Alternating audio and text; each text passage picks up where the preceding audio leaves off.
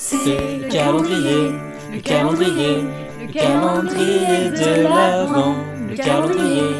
de l'Avent, de la Ch'tite Rédac. Oh oh oh! Bonjour à toutes et à tous et bienvenue dans ce 13e épisode du calendrier de l'Avent de la Ch'tite Rédac. Aujourd'hui, j'ai décidé de vous parler d'un élément incontournable pour beaucoup de familles dans les traditionnels repas de Noël, le foie gras.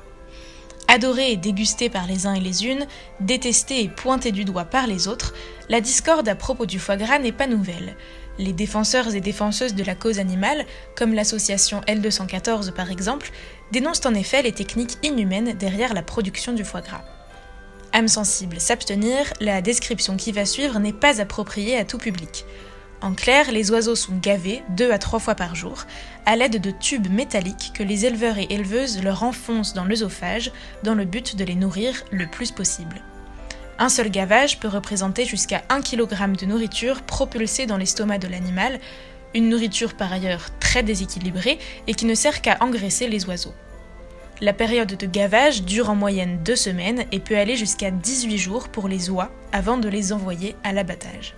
Sans surprise, la violence de cette technique a des répercussions directes sur la santé de l'animal qui peuvent aller d'une maladie du foie à un refus total de s'alimenter pendant plusieurs jours. Les associations de défense des animaux dénoncent également l'étroitesse des cages dans lesquelles sont enfermés les oies et les canards et les conditions de vie déplorables des animaux dans les élevages en batterie. La politique s'empare également du sujet. Strasbourg, Grenoble, Villeurbanne, Lyon, ces mairies écologistes ont en commun le fait d'avoir banni le foie gras des réceptions officielles au nom de la protection animale. De quoi faire grincer des dents leurs détracteurs et détractrices qui se postent en défense de la gastronomie traditionnelle des fêtes de fin d'année. En parlant de tradition, allons faire un tour du côté de l'histoire du foie gras. Réintroduit sur les tables européennes vers le XXe siècle, mais déjà très prisé par les Romains et les Gaulois au temps d'Astérix, le foie gras trouve en réalité son origine en Égypte ancienne, il n'y a pas moins de 4500 ans. En effet, à Saqqara, en Égypte, des historiens ont retrouvé une fresque montrant des Égyptiens et des Égyptiennes en train d'engraisser des oies pour offrir au pharaon le plaisir de déguster un foie naturellement gras et une chair particulièrement goûteuse. À cette époque, les éleveurs et les éleveuses ne faisaient que reproduire un phénomène naturel qu'ils avaient observé. À l'approche de l'hiver, les oiseaux s'engraissaient naturellement pour préparer leur migration en se nourrissant abondamment de figues, de quoi avoir la résistance nécessaire pour quitter le Nil et retourner dans les pays du Nord. Les éleveurs et les éleveuses ne faisaient alors qu'engraisser les oiseaux, sans les gaver pour autant, pour produire un mets fin, rare et surtout très cher. Et puis au fil des siècles, le foie gras a fait son petit bonhomme de chemin à travers les cultures et l'histoire, en passant par les Romains, les Hébreux, les Grecs, les communautés juives et les tables de la cour du roi Soleil. La durabilité de ce produit sur les tables à travers l'histoire a ainsi favorisé sa démocratisation chez les classes sociales moyennes, faisant ainsi augmenter la demande.